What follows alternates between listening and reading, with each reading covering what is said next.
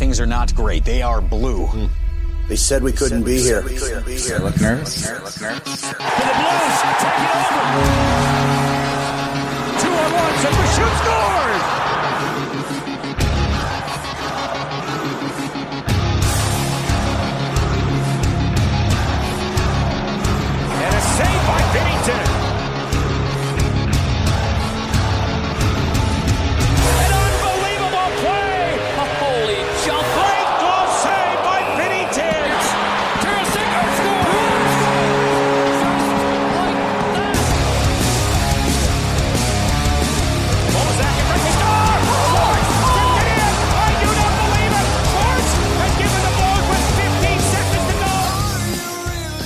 Welcome back to the Blues Hockey Podcast. I'm your host, Jason, along with Chris. Hey, Hey, and uh, we got our voices back.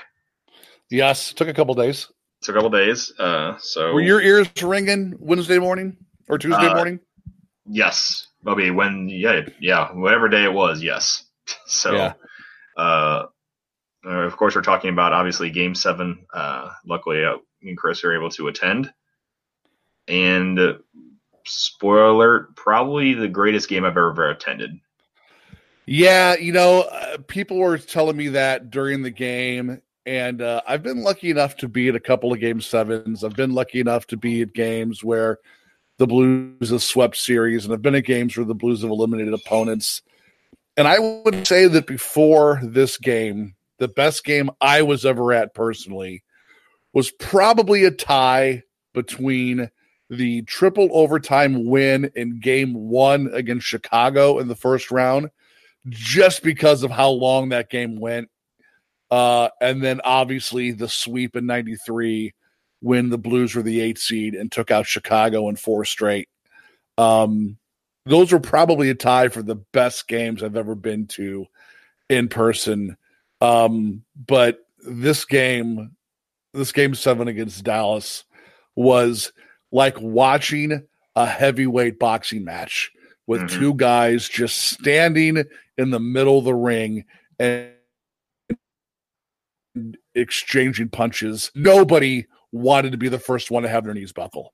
It was everything from a hockey purist game that you want. Like I, I know that people are going, "Oh, I wish there would have been more goals and this and that," but like No, as, as someone who has loved the game of hockey, this was everything you wanted. Yeah, agreed. Like um like me, I was, you know, you know, you saw me most of the game where I was just buckled over and just stressed out most of the game. And uh Oh yeah, yeah, I was uh I was a wreck pretty I would say 99% of that game. So so uh, uh, like I said from the beginning of everything, we'll get into the whole experience of that, but we'll rewind and talk of, about the rest of the series. So we Mhm. last time I came to you, it was evened up. It was 2 to 2 coming back to St. Louis. Uh kind of feeling good about how the you know last couple games didn't go exactly the way the Blues wanted. They split the road, they split their home. Let's uh let's do this thing. Didn't go that way. no, They not at much- all. Yeah, they pretty much uh They played laid an awful. egg. Yeah, they Yeah, did. I mean, they played it- really bad. It was it was a close. I mean, the score makes it seem a lot closer than it actually was. Probably. Agreed. I Yeah, mean, I 100 percent agree.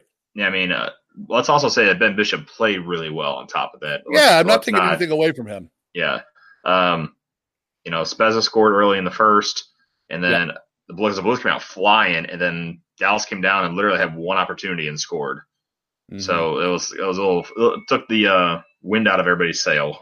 But then uh, second period comes around, same thing. Blues are playing pretty decent, but then Esa Lindell gets a goal.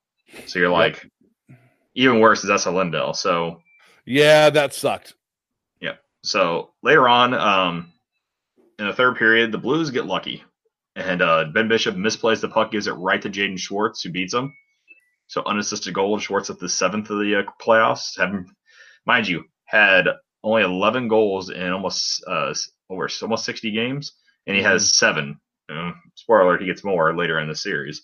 So, but the Blues just you just can't get anything going. The power play is god awful still. Putrid, putrid. And and you know, let's go ahead and talk about it now. The end of the second period, the Blues finish a power play that um if memory serves, they spent a good 90 seconds of it trying to get out of the neutral zone. Uh, and they got booed Yeah, loudly. Yeah, loudly once again, got booed. once again, the uh, controversy from the St. Louis Blues fans, like, should you boo your team, came up, which was, Yes. uh, Yes. sorry, you guys were really bad. It was Yep. bad. It- it was- Look, man, and again, I'm I'm fortunate enough to be a season ticket holder, and I've been to all the playoff games. The way I described it, because you're right, it erupted all over social media on should you boo or not. Is um, you know, even in game three against Winnipeg, Winnipeg hung six on the Blues that game Mhm. but nobody booed. And the difference was you could see the Blues hustle. You could see the Blues trying and putting forth the effort. Right. And that's going to happen. Like, no rational, reasonable hockey fan is going to believe that you're going to sweep every series. Mhm. The difference between that game and game five against the Stars was the Blues showed no sense of urgency, no sense of, I don't want to say desperation because it wasn't a desperate game, but there was no sense of, hey, man, We need to win let's this. let's win this and make it easier on us. And and that for me, that's where my frustration comes out. And that's when I start booing. I don't care if you lose, but dude, try. At least let me be able to see that you are trying. Like what the way I put it was there were so many defensive mistakes that never got fixed throughout the game Mhm. so many times the Blues turned over the puck and led to either odd man rushes or full on breakaways from Dallas. That had it not been for Jordan Binnington, that game could have easily been five or six to one. Easily. Yeah. Um, they looked terrible, terrible in that game. They didn't deserve to win, and they obviously didn't win. Dallas took home ice advantage away and went to Dallas with a chance to close out the Blues in game six. Yeah. And so, how will the Blues come out and respond in game six? And the answer is pretty good. So, Fantastic. yeah, Pietrangelo gets a goal just 63 seconds in, uh, one of the second fastest goal in Blues playoff history to start a game. Just a shot from the point. Nice screen and front by Maroon. Uh, we'll talk about him a lot in the next game. Uh, Pietrangelo is second. Uh, unfortunately, Seguin ties it up on a power play, which Binnington almost gets this. Mhm. Squeaks between his legs, just barely um, on the power play. So Seguin starting to heat up, gets his fourth, but later in the second period, David Perron, he says after the game, he didn't even he didn't know he actually scored here. Really? Yeah, I he missed said that that he- Yeah, he said that he basically knew that Sundqvist was going to have a pass cross, so he just had his stick right where he thought the puck was going to be, and it just hit his stick in the right spot, basically. It's better to be lucky than good sometimes. Yeah, so pro, people were talking the three guys that need to step up this game was uh, Pietrangelo, Perron, and uh, O'Reilly. So I think O'Reilly had a very good game all around, and then uh, he kind of contributed later on here. So let's talk about the, uh, I guess, controversial goal, which uh, from by Dallas, from Dallas's standards at least. Right. Jaden Schwartz gets his eighth from Steen and Parayko. hmm So Parayko uh, kills Bishop right in the face, or close to the face, his collarbone Yeah. with a shot, and Bishop goes down like Hard. sniper sniper shot down. Yeah. He's down, and right away Steen get corralled the puck immediately and threw it back in front, and Schwartz deflected it into the goal. And from the time it hit Bishop's shoulder to the puck went in the net was four seconds. Yes. So it's not like we're talking he was down for 10, 15, 20, 30 seconds I agree. four seconds. Um, the goal counts because you have if the team maintains possession, even if a player is down, the opposite team maintains the possession and play still continues until the team with the injured player or the ref or under the ref's discretion too. The ref can blow the whistle if he thinks that it's injured enough. But it was four seconds, so he didn't have a chance to either blow the whistle or Well- didn't think he warranted it. if you watch the replay of that of that goal as the play develops you can see the referee on the goal line start to skate towards bishop and he has his whistle in his mouth i think had that play gone on another second or two he would have blown the play dead Mm. but you see it he puts his whistle to his mouth And as he puts his whistle, to his mouth, the goal gets scored. And he immediately takes the whistle out and points to the goal to signify a good goal. It's hockey, man. Yeah, How that- many times have we seen defenders or forwards or, you know, it, and in a couple of cases, goalies go down with an injury and play continues? It's it's just the game. And, you know, had this been the other way around and had been Binnington that gone down and Dallas had scored, Dallas fans would be, you know, bitching if it had been called dead. Yeah. So, you know, Jason, I know you played sports. I played sports growing up and through college as well. What are the first things that your coaches teach you when it comes to playing a game? Is you keep playing until you hear the whistle. whistle. Yep, that's Um, one of the- because one if of you don't- you get taught. If you don't, that is how you get hurt. If you start pulling up, you're going to get nailed by someone else who's not going to pull up. So, you know, you Dallas fans can't be mad at Alexander Steen. They can't be mad at Schwartz or anybody else.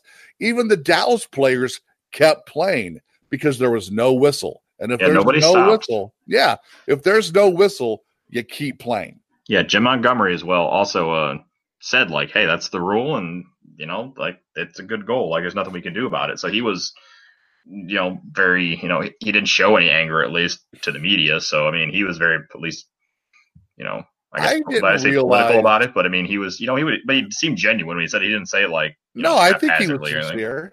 Yeah. I didn't realize that Bishop had such a reputation for flopping. Yeah, because I mean, uh, there's a couple times during this series when he got close, he kind of like fell down, and that's kind of uh, you know we talked about Esa Lindell, you know, earlier in the thing, and then he really didn't have a reputation, but apparently Bishop does, and I really didn't realize. I didn't honestly, either. didn't realize it until later in the series, and kind of a lot of online talk about it and saying how bad he was, and people posting clips of him in the past on Tampa and early in Dallas and stuff. So.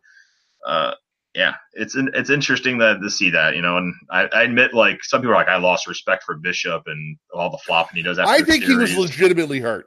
I think in this time he's legit hurt, but there's a couple other times where he kind of like over exaggerated a bit, you know, trying to get the call. But you know, I guess I guess every every goalie or every person, you know, some people do it too much. Some people pick their time to do it. You know, I don't know. But uh, one coaching change during this thing. Uh, Robby Fabbri's out. Sammy Sammy Blais is in, who hasn't played since early March. He had an ankle injury and came back and has been a healthy scratch since then. And he pays dividends. He's on the line with uh, O'Reilly and Perron. And Blais gets a goal about 30 seconds after the Jaden Schwartz goal, and you could tell uh, Bishop wasn't right. And yeah. I, honestly, I'm surprised he stayed in. and then this goal goes in at the eight minute mark of the uh, third period. Two notes about this: he immediately came out after this. He literally skated straight to the bench after this, Yes. or almost straight to the bench. But the thing that made me annoyed about it, the play was there's a the Blues broke up a play at their blue line, and O'Reilly sprung Blais on a partial break, and Blais just fires a slap shot past uh, Bishop, and O'Reilly's with him, and O'Reilly kind of and Bishop is out past the paint, kind of trying Yes. to cut the angle off. So O'Reilly skates not really close to him, but I didn't. I don't know if you caught this on the replay where Bishop puts his stick out and tries to trip O'Reilly as he goes past. Yeah, I've seen it. Yeah, Um, that's a little. I mean, come on, man. Like that was that's the other thing too. That was the thing I think that was more I lost respect to. I hundred percent think it was intentional because it wasn't just you had your stick there and he like kicked it. It was like he purposely had his stick turned at the with the blade to make it fatter and it went right for his ankles. yeah. I mean, I'll have to watch it again because at first, at the first couple times I saw it, like, I, and you're right, he definitely does kind of take a swipe, but I wasn't sure if that was so much him taking a swipe at O'Reilly or as much as it was like him just being upset and you know acting out in general. Either way, you're right. It- you know, if he had made contact with O'Reilly, that would have been a really shitty call. Um, but I, I think that you know he was. Uh, my thought was he was more upset with himself for staying in and allowing the Blues to get another goal. yeah. So let the Blues take this one four to one go to a pivotal game seven at home. So Blues come home. Atmosphere is crazy. Mhm. Um, we get down there super early, and it's just everybody's hyped, nervous, name it. It's it's you know pretty insane to start the game. Uh, Charles Glenn sings the anthem, you know, so that's kind of those things. Him retiring, it's kind of like I was kind of like, if this is the end, like at least I get to see Charles Glenn last time doing this, you know. Right. So I was kind of, I was kind of like, you know, okay, he's doing it. That's great. Um, Blues start off pretty decent. I think had a good push to start. Dallas comes back a little bit. Um, Vince Dunn starts off the scoring his first with a shot from the point. Nice screen. I thought Maroon might have gotten this. I, I thought he did. Like, I watched replay like six times, and it looks like it, but I think it's. I think it just hits the. It mostly hits the bar. It looks like it doesn't hit his stick at all. Yeah. It looks like it doesn't change directions. Uh, so Dunn for Pietrangelo and Thomas, who kept keeps his puck in the zone and probably had his best game as a pro. Um, we I couldn't I couldn't tell you how many times me and you turned to each other and be like, man, he's going to be good. Robert Thomas, end, this entire series, it started in the Winnipeg series, but in this series, was probably the best forward at probably the last three games. He is five, six, and seven, hands down, uh, the guy who kept the puck in the offensive zone on numerous rushes, not only in this game but all series long. Mm-hmm. There were so many times where you thought Dallas had, had gotten control of the puck and was going to clear the zone. And out of nowhere, here comes Robert Thomas, either back checking and getting the puck away from Dallas or just flat out beating him to a spot or whatever, or stick handling his way between three defenders, whatever the case may be. Eh, that kid is going to be so damn good in three to five years. Holy crap, Jason. Holy yeah. crap. Like, as good as Ryan O'Reilly is right now, and I'll tell you, I know everyone thought I was stupid for being excited about Tyler Bozak, but he's been great too. Mm-hmm. This kid's going to eclipse both of them. Yeah, uh, 100% agree. I think that this the like Maroon said, he gave props to Bozak and Thomas for giving him an extra spark. Like, because I think I think the I don't not blaming Mike Yeo man, but I don't think Yeo and Maroon got along. I don't think Yeo's system worked for what Pat Maroon does. And, and I don't think that we can say that Yeo was the problem with the Blues, but I don't think Yeo was helping the situation. Yeah, for sure. Uh, side note with Mike Yeo, he was hired as an assistant up in Philadelphia, so yeah. for Alain Vigneault's uh, staff. So he's back at NHL. But uh, back to this game. So an unfortunate bounce here. Uh, me and you were at this end, so we got to see this really close. Uh, David Perron gets control of the puck, and instead of pushing up the boards where he had some space, but he had defensemen in between him and the blue line, decides to spin it back to his defense, and it winds up hitting the ref, who was probably in the wrong spot, in my opinion. This happened a few times this game where pucks went off the ref skates, but yeah. this one was costly. Yeah, it hits off the ref skate, the back of the cage, and uh, mind you, during this whole play, Jordan Benson lost his stick because Dallas had a little bit of pressure and Matt Zuccarello bangs it home unassisted, his fourth goal. Uh, so tied up and uh, little, you know, Blues, you know, nothing you can do about that. It's all in the rules. It's playable yeah. off the uh, referee skate. So hey, man, it, you know, it's it's the it's the controversial goal from Game Six all over again. The rules are what they are, and that's what that's what in my in my head I was kind of like that's the hockey gods even it up.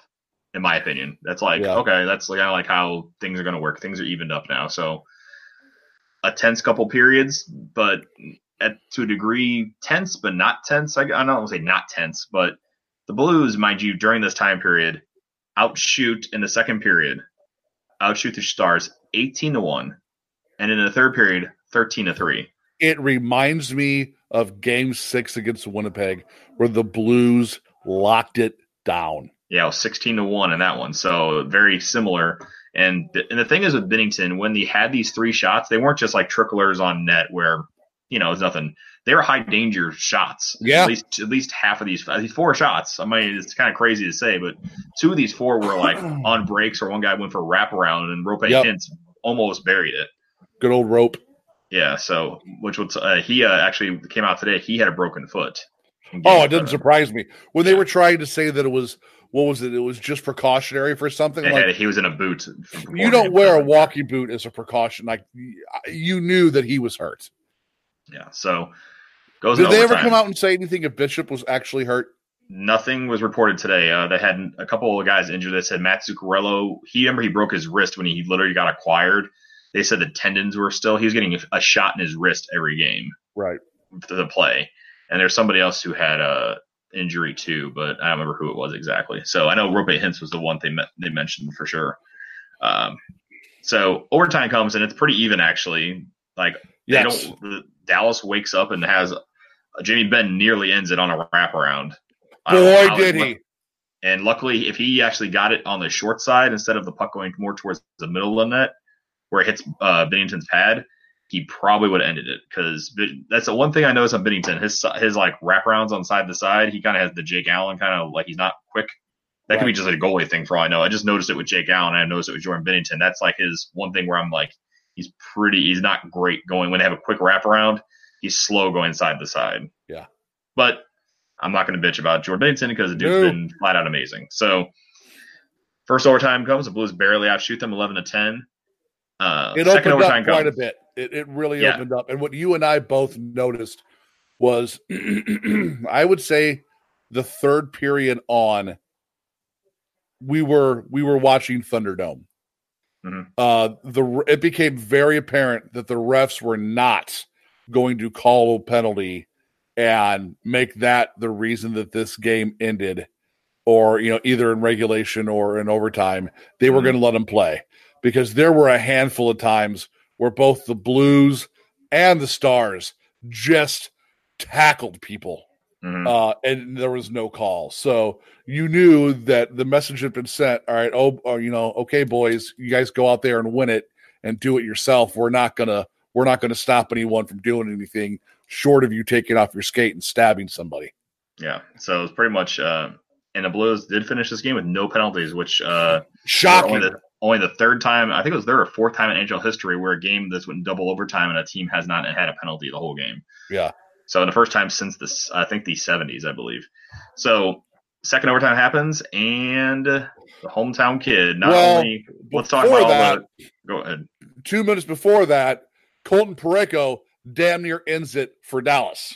Yeah, tries to put it behind the net and uh, kind of misses and shoots basically only on net instead of behind the net. I mean, he put it off the post.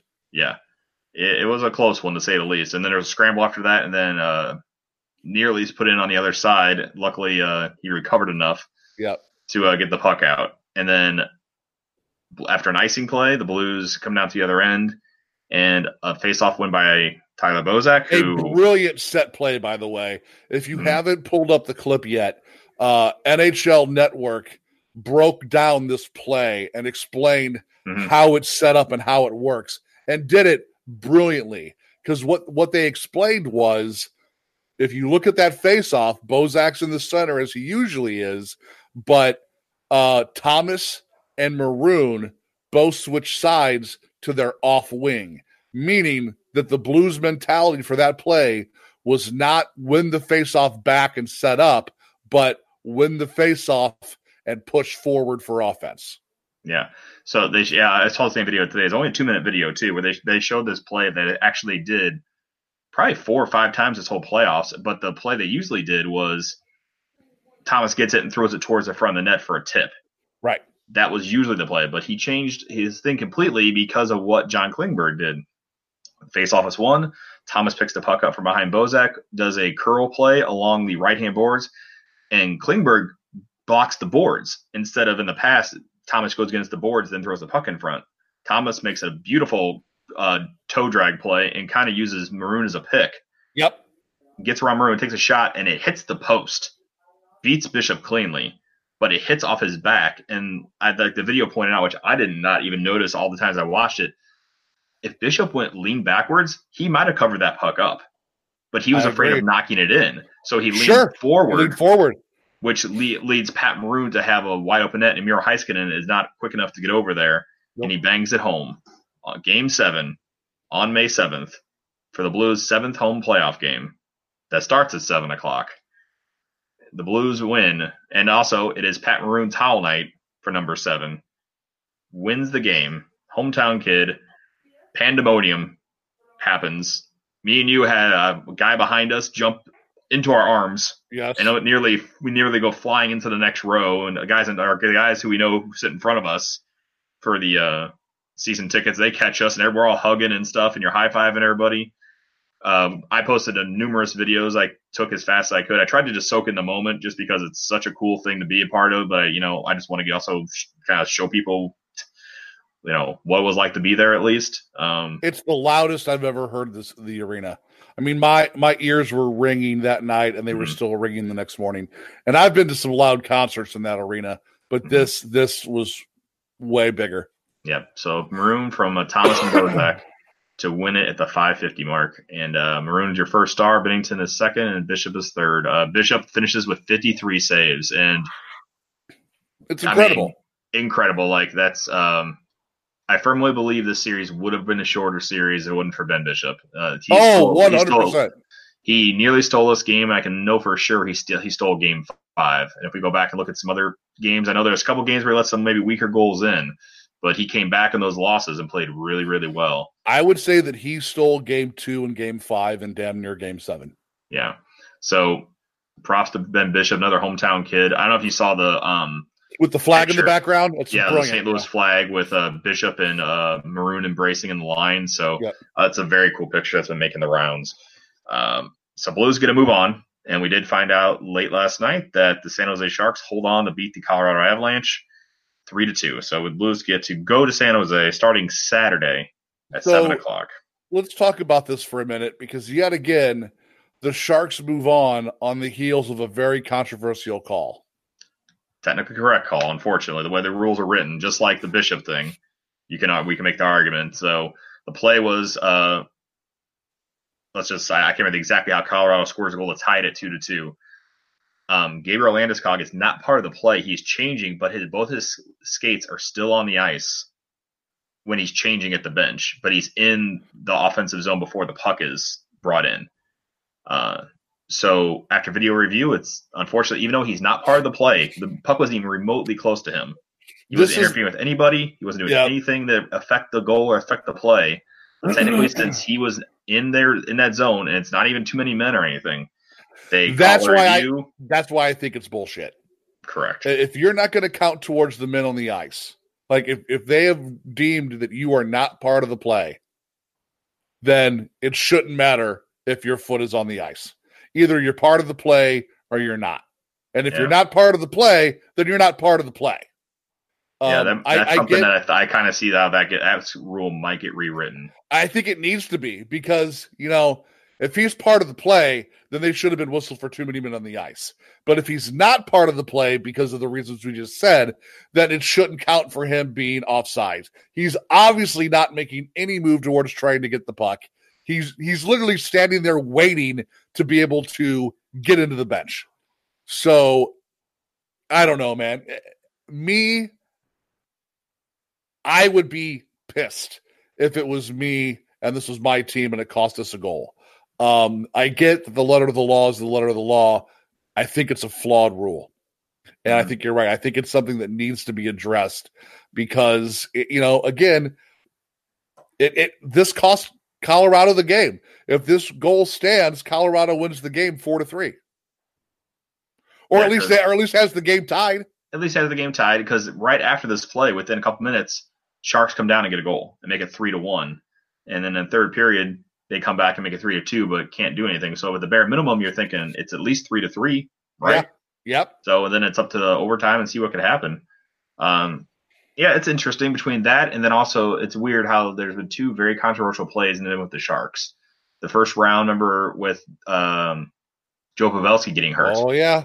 So then they had the five minute power play, and then that, remember those aren't reviewable. Like the penalties aren't reviewable. So that's there's two things that come out of the, both the shark series that might come up in the summertime to be re, be reviewed. This rule with the uh, player that's not involved in the play, Yep. and possibly reviewing major penalties, or you know, Yep.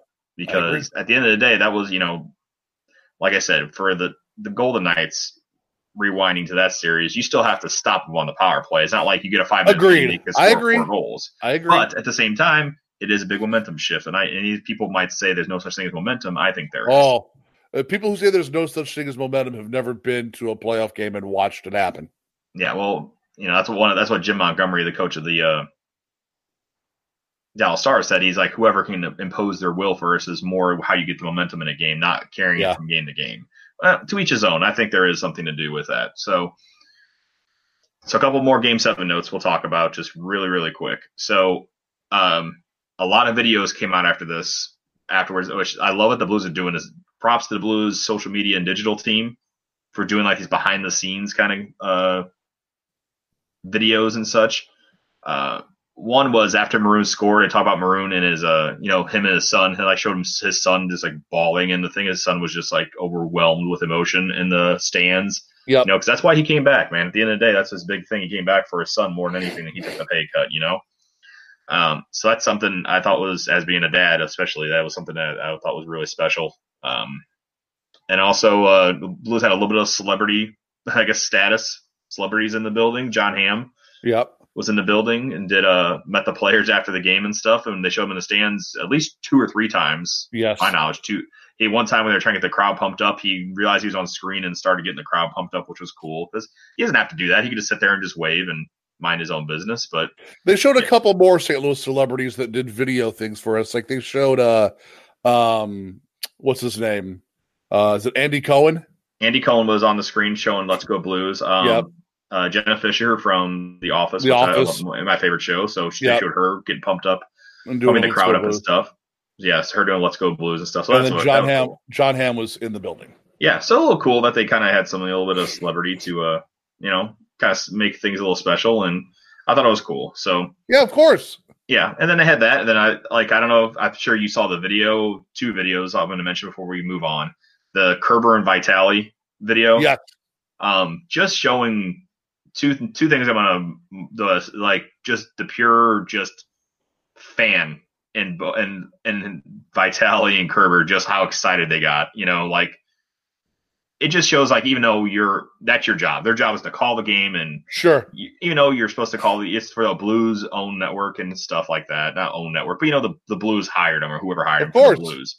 You know, you got obviously gonna be a little bit homerish, but just like like Vitale, the way he reacted, it was just like how we all reacted. And I just thought that was something kind of like really cool. Agreed. And um, I just like Kerber when he was after the goal happened, he's standing up doing his announcement and he's looking at Vitale. And I know it's his first season kind of doing things, so he's directing him like, "Hey, let the like let the crowd noise, let that come over the broadcast, and let." And then he pointed to him to do the call. And I thought Vitale did a really good job of talking Agreed. about you know Mar- Maroon. He did say Maroon playing floor hockey in his basement. I wish he said floor hockey in Maplewood because that would have just I lost my mind.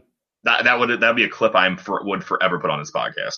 Yes. So, um, but it's still pretty great. So, once again, so now we might have to change. We, well, I think we'll always keep it, but we might have to add floor hockey and now St. Louis Blues legend uh, Pat Maroon. So he is a David Freese status. I was um, just going to say, do you think this puts him in David Freese status? man, don't get me wrong. David I think Freese, Freese is was, a little higher because Freese was in a World Series. Yeah, don't me wrong, but this it, we're not gonna jinx anything, but we'll, we'll see how things go. If this is a stepping stone to something bigger, this it might be be- bigger. You know, depending on how things go. Yeah.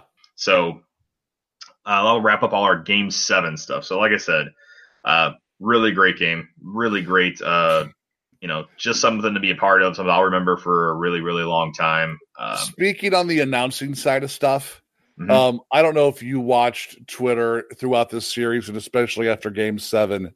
Um, it's always funny to me to pay attention to both teams' fans and how, if you talk to St. Louis fans, the NBC team is so pro Dallas.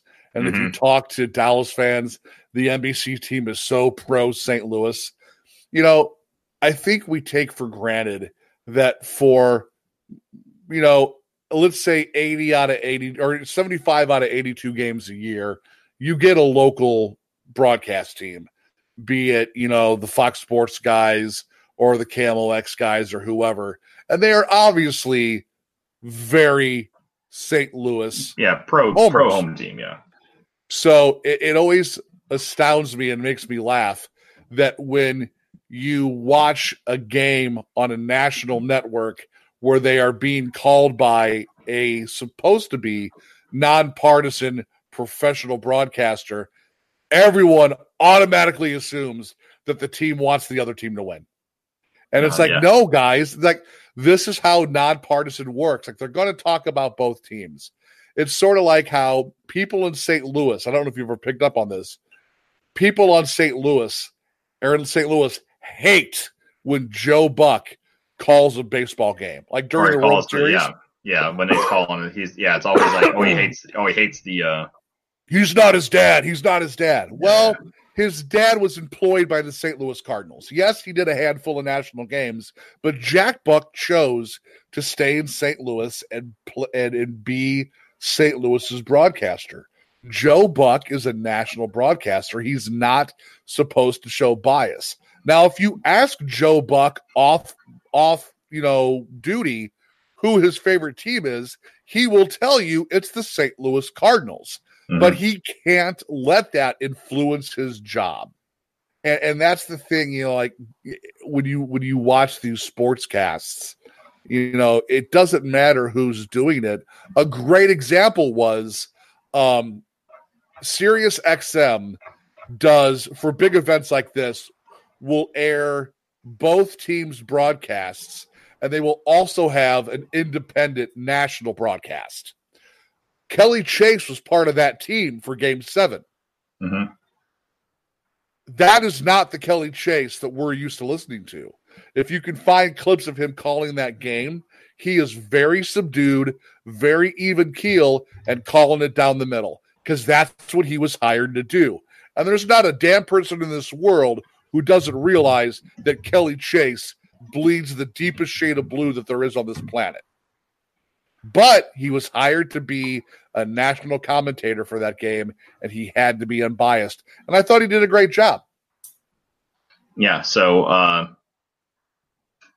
yeah, I thought it's, it's always funny. Like I, everybody, like you, I go text some friends complaining about something that happened, and you know, and you're just like, you try to watch impartially, but you know, that's how you're going to be. You're always thinking everybody's against your team, and I think especially in St. Louis, I think that's uh, I think that's kind of like a chip on everybody's shoulder. You're always like everybody's against us type thing. I think that's oh, yeah. kind of working. I think that's working for the Blues right now. Honestly, I think they it is. Uh, right now for the next series, little segue for uh, the Blues playing San Jose. Right now, from everything that I've seen, uh, most of the athletic writers picked San Jose.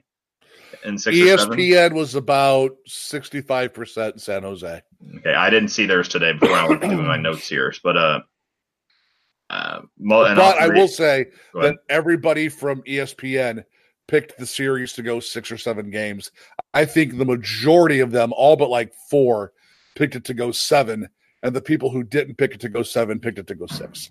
Yeah, so the Blues don't have a home ice this time, so which I don't think that's a, a bad thing. Yeah, they played, but they've been playing better on the road. They're five and one and on the road right now, so they're they're three and four at home. So yep.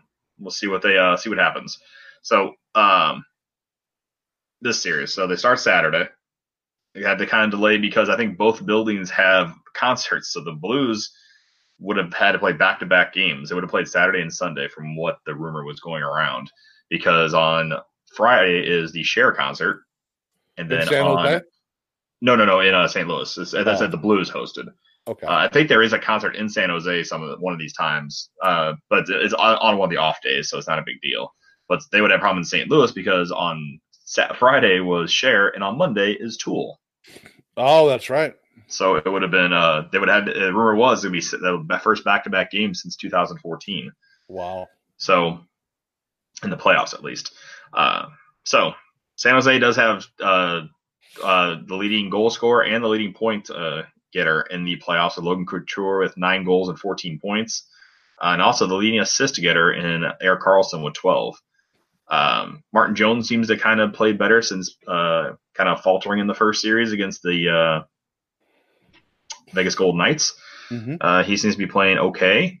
Um, I think that's where the Blues have a clear advantage, in my opinion. I think that I think if they can get to Martin Jones, I think they can easily, not easily, but I think this series becomes more winnable if you if Martin Jones regresses to kind of how he was during the season, where he had a like I said, he had Jake Allen numbers, and he's not that far from what Jake Allen had. He barely had a he had a point nine zero six save percentage for most of the right. season.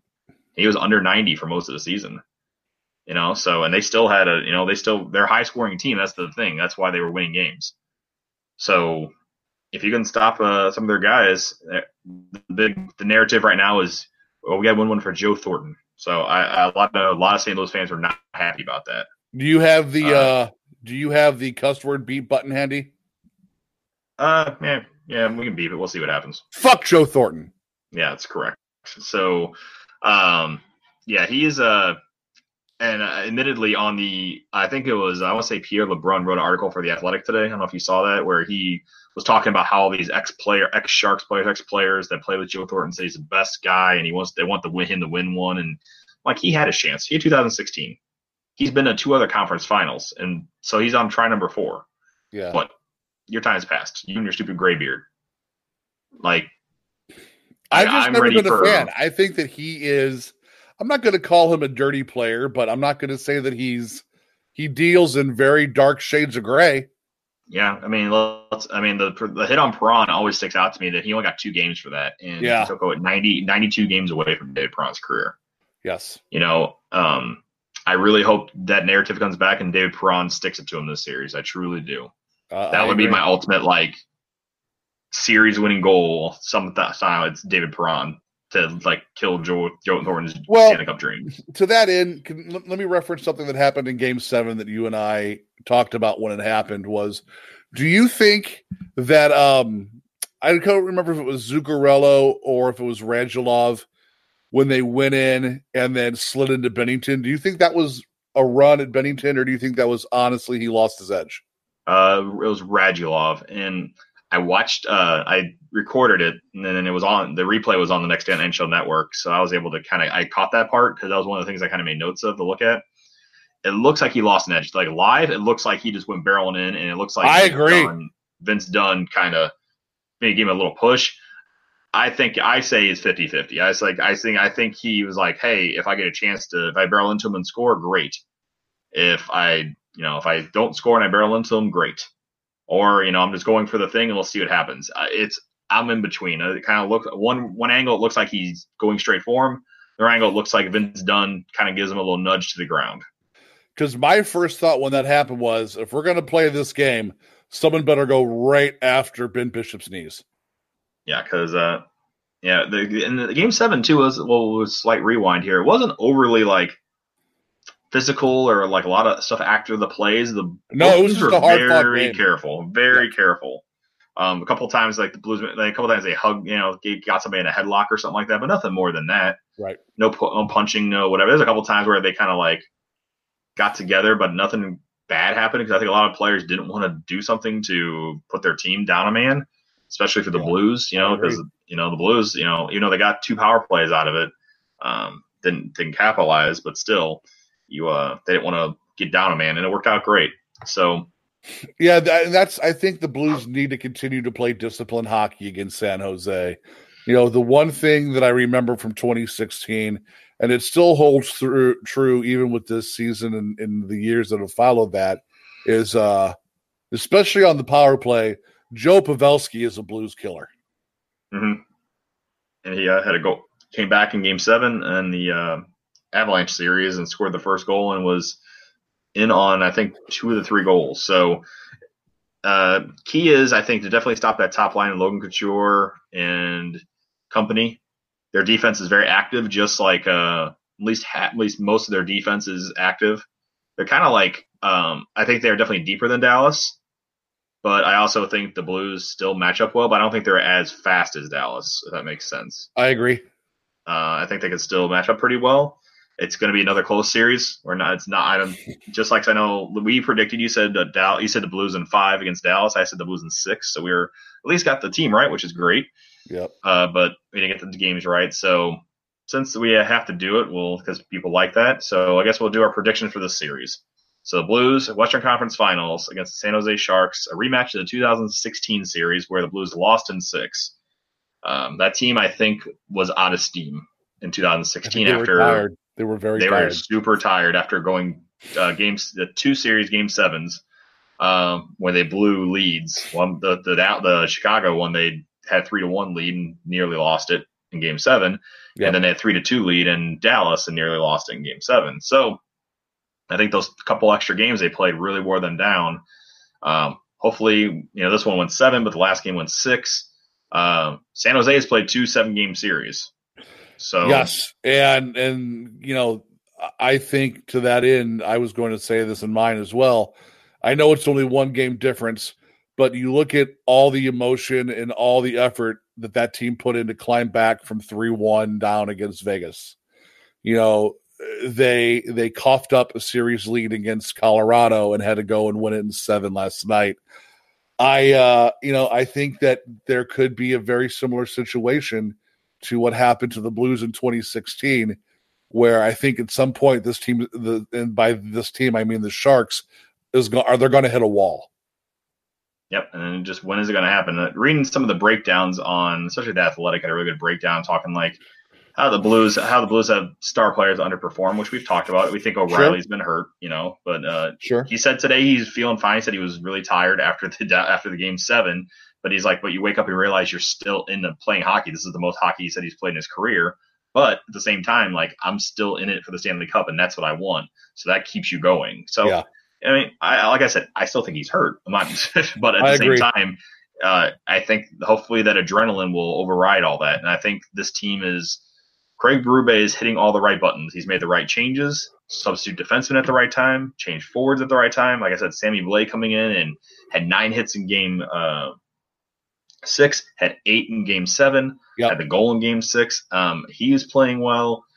You know, I think he just he's hitting all the right notes, and this team is, you know, playing for each other for the first time, and I think you know they you know they got they can get something here. This is like we talked about.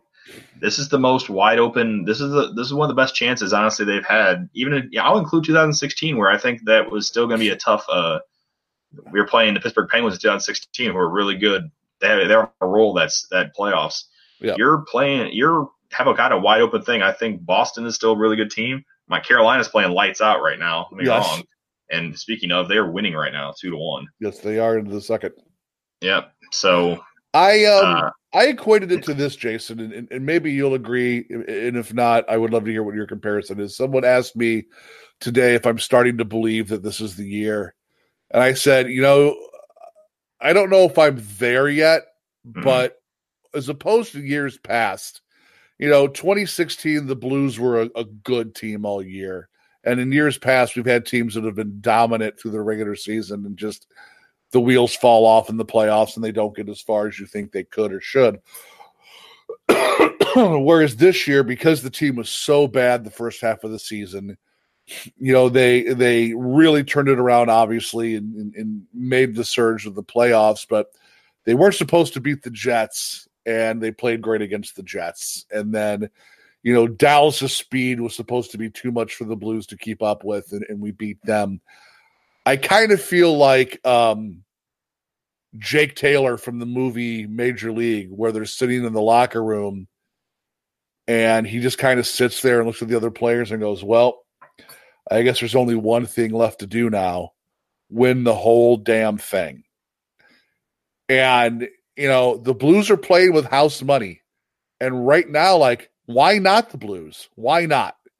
This team is playing with zero expectations on their shoulders. No one expected them to be here. No one expected them to get this far. Everyone keeps thinking that this is going to be the round they lose. So they're going out and they're playing with, like, obviously the pressure on themselves to perform, but literally there are no national expectations on this team. So why the hell not? Why can't this be St. Louis this year? Yeah, and I also think that um and that mentality too mixed in with that is also like like we're not supposed to be here, so we're the underdogs. Like we're kind of like how Carolina's kind of treating it, like the bunch of jerks thing. I think they yeah. have that going for them. I think the Blues got the Gloria, like the like, hey, like here's our thing, you know, and I think that's gonna it's carrying them right now. Like, can it keep carrying them? I hope so. Like it, I really think they still match up well. I think uh, they've played San Jose three times this season. San Jose has not seen J- uh, Jordan Binnington yet. They've played. They've seen Chad Johnson twice and um, Jake Allen once. They and the Blues have um, two of those three games were on back to backs. Yeah. So you're talking the Blues are tired. They got shut out one time, and then they also shut the Sharks out one time, and then they lost three to two in March, and that was right. That was like right during our run. That was one of the few losses we had. And that was also a back to back game. So I mean they're they're roll. I mean they got a really good chance here. So at the end of the day, prediction time. So Blues don't have home ice. which at this at with right now I really don't care. No matter who I they play, either. I think I think it, that to me that for the first time in any playoff I can remember, I truly don't care about home ice. In the past, I was always so like, hey, we got to get home ice. We got to get that Central Division title. We have to do this. And Ken Hitchcock was really, you know, preachy on that. And I think that's what maybe wore teams down in the past. Yeah. Um, I think Craig like I talked about earlier, Craig Berube's hitting all the right buttons. Uh, I think this team is, you can tell just in these videos afterwards, they're like all for each other. I mean, they're just, you know, a tight knit group now. Um, I'm going to go on the same prediction I kind of said before. I think we're going to go with Blues. I'm going with Blues in six. Still not going to be an easy series. I think it's key they have to take one of the first two games in San Jose for sure, One hundred percent. and then set the tone there, and then take it back to St. Louis and hopefully take two of those and go from there. And I think they can. I still think they can do it. So, but I'm saying Blues in six. I I have a feeling that this is going to be a series much like the Winnipeg series. Um, I'm going to say Blues in six as well. Yeah, I think Blues have, I have a definitely chance to move on to their first Stanley Cup Finals since the third third season in existence, which is 19, uh, I believe it was 1969-70. I think it was the last time they were there. So Have you seen how many Kings fans and other fans around the league are starting to get behind the Blues?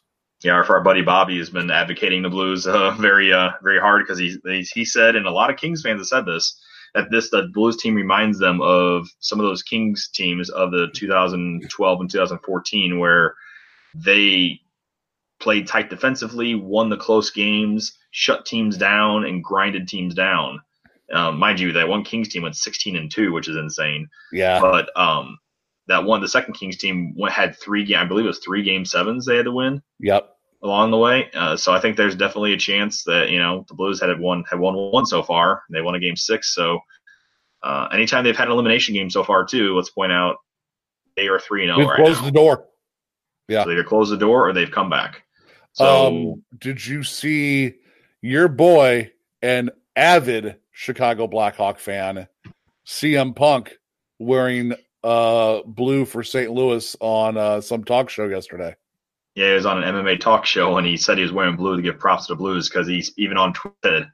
He said, uh, "I'm I'm picking Dallas on this one," which obviously, I mean, he's a he's a you know Blackhawks fan, and I think I retweeted him and said, "Not today."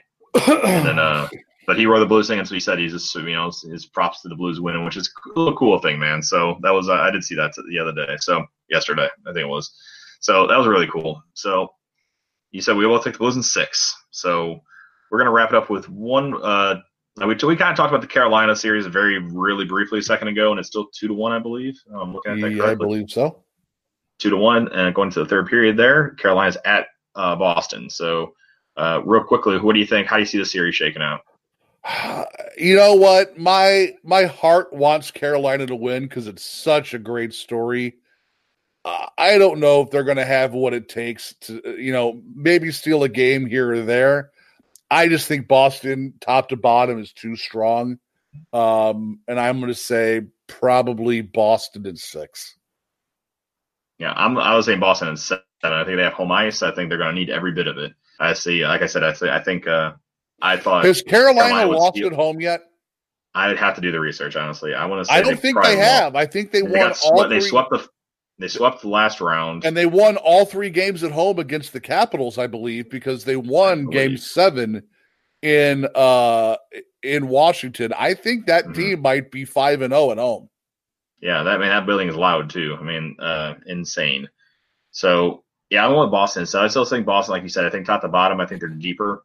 And I, I think uh, the the youthful exuberance of uh, Carolina, the bunch of jerks, as great of a story as it is. I mean, Brilliant. I love same it. way with you. My heart says I would love to see them get to the finals and just kind of make Don Cherry and all those other old dinosaurs talk about it to them even more.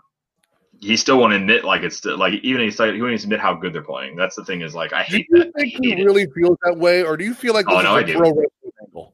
I, part of me thinks that, but part of me is like that dude has been like this for. I mean, he was like he was one of those guys where he thinks Canadian players should only be on Canadian teams. Yeah, that's just dumb. Yeah, so and he's like, and anytime there's a Russian player on a Canadian team, he always criticized him. So I, I, I don't think I think he legit is just an old guy who hasn't coached in 30 plus years and on any team and thinks he's just a TV personality, just trying to make waves to a degree. But I think that's how he literally. I think it's how he truly feels. Still, I do. But it is what it is. It's it's I mean, it's dumb, man. It's great. I don't care. So- A bunch of jerks thing is great, and they turned it into something which is even better, and they made a ton of money off of it. Well, So- and then you saw that they redid it because he doubled down after they swept the Islanders and called all the the fans a bunch of front runners. So now they have shirts that says "bunch of front running jerks." even better. So, as I said, man, just keep doing it. They're going to turn it around on you. So, what's the point? So the the two things I wanted to bring up because I know you got stuff too is did you see the latest Vegas odds, and then did you see the ESPN article today that is handicapping the Conn Smythe race? Uh, I did see you can do the Conn Smythe one. I do have Money Puck pulled up, Okay, which I was going to So- get to. ESPN today handicapped the race for the Conn Smythe, which is the MVP of the playoffs. And they did their top 10. At number 10, they have David Pastrnak of the Boston Bruins with his six goals and five assists.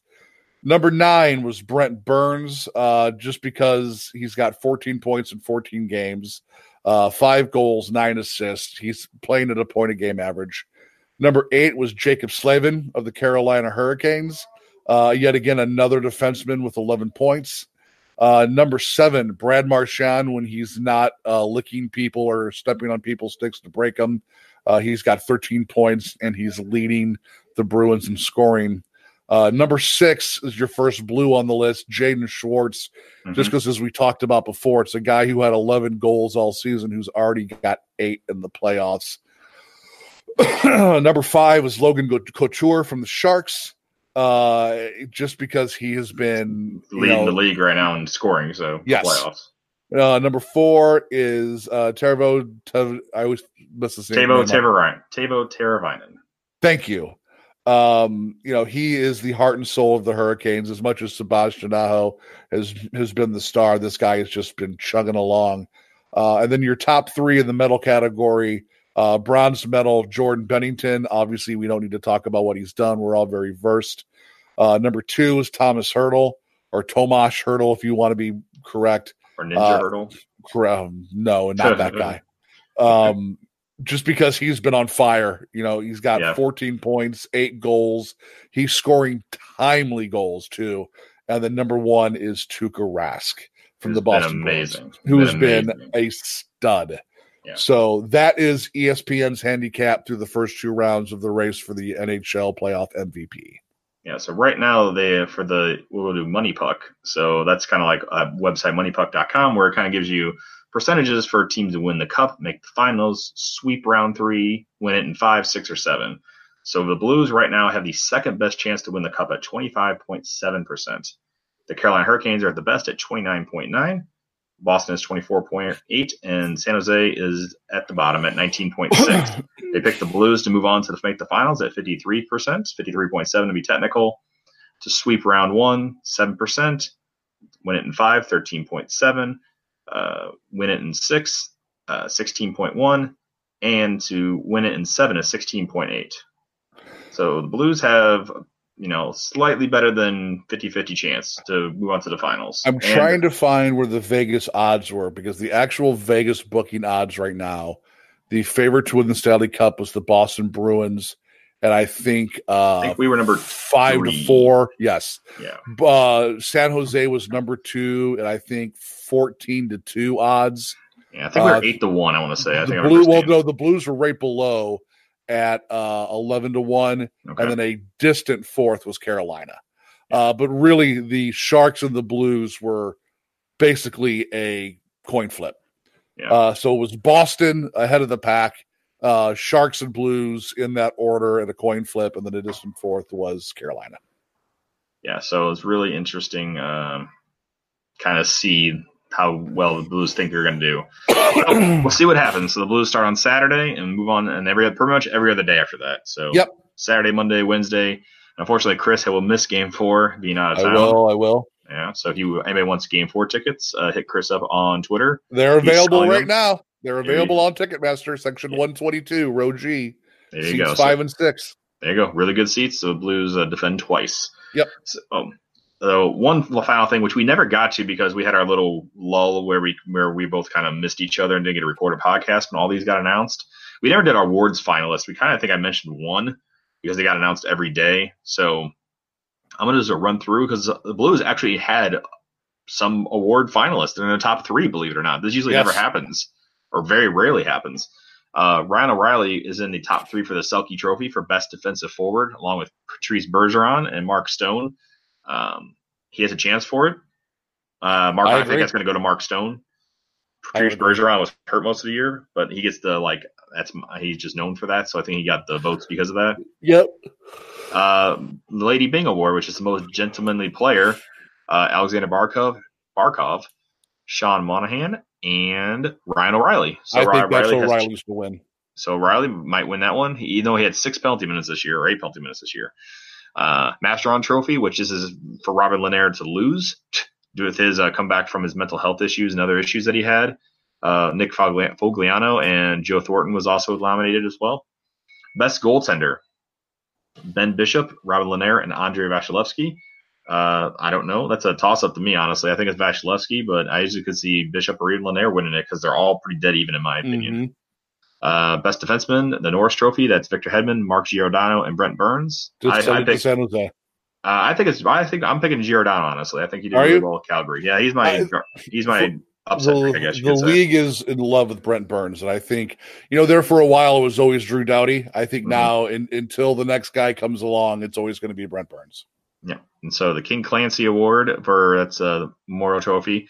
Uh, Henrik Lundqvist, Oliver Ekman Larsson, and Jason Zucker. I think that's uh, Lundqvist. Yep. Uh, Mark Messier Leadership Award, Mark Giordano, Wayne Simmonds, and Justin Williams. Um, if that's based on playoffs, I think I have to get to Justin Williams. Oh, for sure. Uh, Jack Adams. So the Blues have another nominee here: Craig Berube, Jon Cooper, and Barry Trotz. I, I Um, think it's either Berube or Trotz. Yeah, I think Jon Cooper, even though he had the team win a, almost record-tying games, I think what Trotz did, turning around from being the worst defensive team to the best defensive team, and then Berube turning a team around that was in last place to being it's the nominees are up until the end of the season. It doesn't include playoff what happens in the playoffs. So like you can't say, well, Cooper got out in the first round and Berube is still there and Trotz is already out. So you have to go by that. So I think uh, Berube is going to probably lose out, but still very cool for him to get nominated. I'm not taking anything away from what Cooper did, but that team was stacked to begin with. hmm Um, I think, like you said, the the the job of what Barry Trotz did with a team that lost everything in the offseason, and then what what Craig Berube did here in St. Louis are just they're too overpowering of stories for Cooper to overcome. I think it's really a two man race. And then another blue is nominated, which we all were hoping this happened. Uh, we didn't know if he would squeak in due to the amount of games played, but he got in. So the Calder Trophy for Best Rookie, Jordan Binnington gets nominated, along with Rasmus Dahlin and Elias Pettersson. A lot of Dallas fans were upset at Heiskanen not getting this award, and I was kind of like, you know, he hasn't done crap. Watching him in the second round, he's going to be really good. He's going to be real good. Yeah. Um, I, I think he kind of faded in in the last couple games. Yep. But man, he was pretty dynamic the first uh, five. So I really think he's going to be a good player. But I think Jordan Binnington, What do you think? um, he's. I think he's going to finish second. I think. I think Pettersson had a better. I think he was played more. You know, got hurt. I think he still had played most of the season. Binnington only having thirty-ish games, I think, is unfortunately going to hurt him. Here's the um, thing. I, I agree with you, and I have said that for the longest time until recently. I think the way Binnington came onto the scene, and because he hasn't had a lull, and because he has just been so damn consistent, I think he is top of mind right now. I, I wish it included playoffs because it included playoffs, he would definitely win Oh, right now. dude, yes. Um, I, I'll, tell you right now, and I'm knocking on wood. Should God willing the Blues win the Stanley Cup, he wins the MVP, hands down. Mhm. He's your Conn Smythe Award winner. I think Jordan Binnington has a chance to win this Calder Trophy. Oh, he has a chance. I'm 100. percent I 100 percent agree with you. I If think he does too. If it's not Pettersson, it's Binnington. Yeah, I, I think Rasmus Dahlin is a distant third. yeah. I think he had a good season, but compared to the other two guys, I don't think so. In my personal opinion. So, I agree. but we'll see what happens. So we're gonna wrap it up there. So the Blues start their Western Conference Finals, their second one since 2016. So it's nice to see them back in it, man. I'm just I'll say this like Ooh, I don't know what has happened, but all of a sudden, out of nowhere, it is three to two Boston with 16 minutes left. Oh wow! So that's what we get for uh, talking. So maybe Boston. Like I said, we I truly think Boston is really good, and I think that eventually they're going to overwhelm uh, Carolina. Unfortunately, Johansson at the 226 mark at the third, and then 30 seconds later, Patrice Bergeron gives him the lead, three to two Boston. Hmm, interesting. So really interesting what happens there. So anyway, we'll wrap it up there. Uh, if you get a hold of us on Twitter, it's at Blues Hockey NHL, and Chris is at At Hossapalooza. And if you get a hold of us, you can, I said Twitter, and you also have Facebook, Blues Hockey Podcast, along with Instagram. Uh, speaking of Instagram, don't we're gonna still open. The Blues are in the playoffs, so guess what? Our contest is still out there, and we still have a lot more people can easily win a Blues Hockey Podcast shirt, along with some Blues uh, beer sign glasses. So go to find the post on Instagram, make sure you're following us on Instagram and just comment with somebody who would you like to share a drink with with these drinking glasses. Really simple, and you're entered to win. So once the Blues are hopefully no longer in the playoffs, hopefully that's mid June, we'll uh, draw a winner. So make sure you go out and enter there. And then if you want to listen to the podcast, you can find us on Apple, Apple Podcast, Google Play, Stitcher, Spotify, and blueshockeypodcast.com and .net. So that is all I think we have there. Check, check, check, and we're good to go. So Are you uh, are you all set for round three?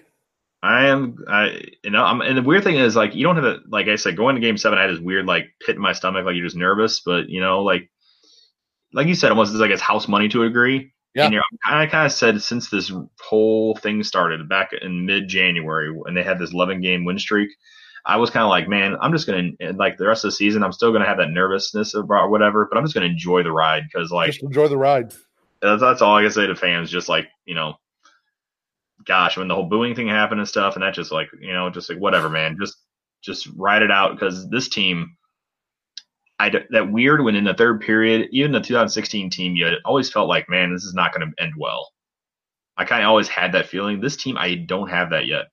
I truly don't. Every time they're in a game, like there's been very few games where I'm like, this one's over. And I think Yeah. the only game I've really had so far was that game three, game three in Winnipeg. Outside, Yeah, that was a bad one. Maybe another game in the Dallas series. I can't off top of my head, but still, every game they they're in, I really think they can. I don't think they're truly out. You know, like I always think they're like they can easily come, not easily come back, but they can come back. And Yeah. I'm the one texting with friends saying that I'm, oh, I'm not worried. Like it'll be okay. Like they're still working, they're still cycling well, they're still doing this. That's why I think this team is built to do something special. Possibly. I hope they can. We'll just Well, leave it. At that. We'll leave I it at got that. myself ready. I've got all my uh all my stuff packed. I got my new jersey for this round. I finally got a Chris Pronger jersey. Nice. Um, I went and restocked on cookies for Maggie, so she's ready with seven more cookies. And they even did them home and away this year, so she or for this round. So she's got four white cookies and three blue white or three blue jerseys. So we will uh, we will be giving them accordingly throughout the round. Yeah. So hopefully, uh, Blues can pull it out. So we'll um, we'll come back to you hopefully in a week ish. Well, Chris is out of town next week, so we might have a special guest next week depending on Chris's availability. So we'll see how things go. So until then, hopefully we'll come back and we're uh, talking about some uh, his some history. So we'll talk to you Ah. guys next time. Here's open to to dare to dream the dream. Exactly. See you guys. See ya.